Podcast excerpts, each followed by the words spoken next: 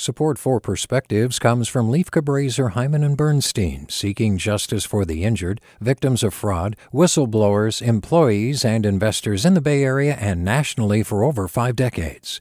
Online at lchb.com.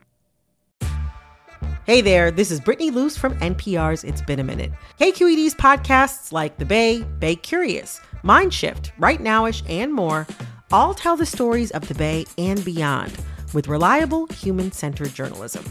They aim to inspire, make you think, entertain, and expand your understanding of the place you call home. Here's how you can support podcasting at KQED.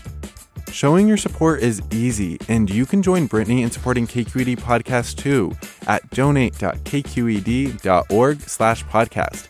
That's donate.kqed.org slash podcast from KQED.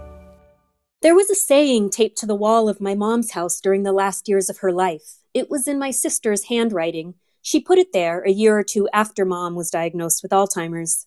It greeted us every time we were in the kitchen, in the early years while we made tea, refilled meds, or played bananagrams at the table, and then in the later years when we needed a private nook to weep where mom couldn't see us.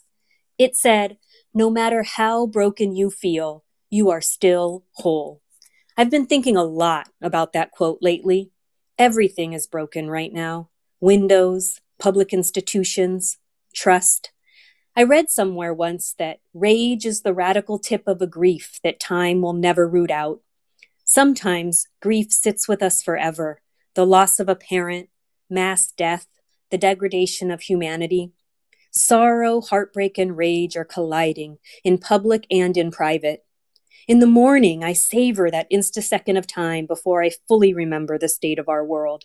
But like so many others, I get up, put one foot in front of the other, and try to make sense of the despair. One of the most vivid memories I have of mom is a Sunday I wheeled her into church with me in her latest stages of Alzheimer's.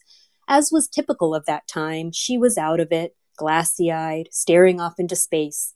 Then, all of the sudden, when the recessional hymn, We Shall Overcome, started playing, her eyes lit up. She sang all the words at full volume with ease and conviction. A moment of wholeness. I find small ways to feel this now the extra tight hug from my children before they go to sleep, the just the right time phone call from a friend, the birds reclaiming their song.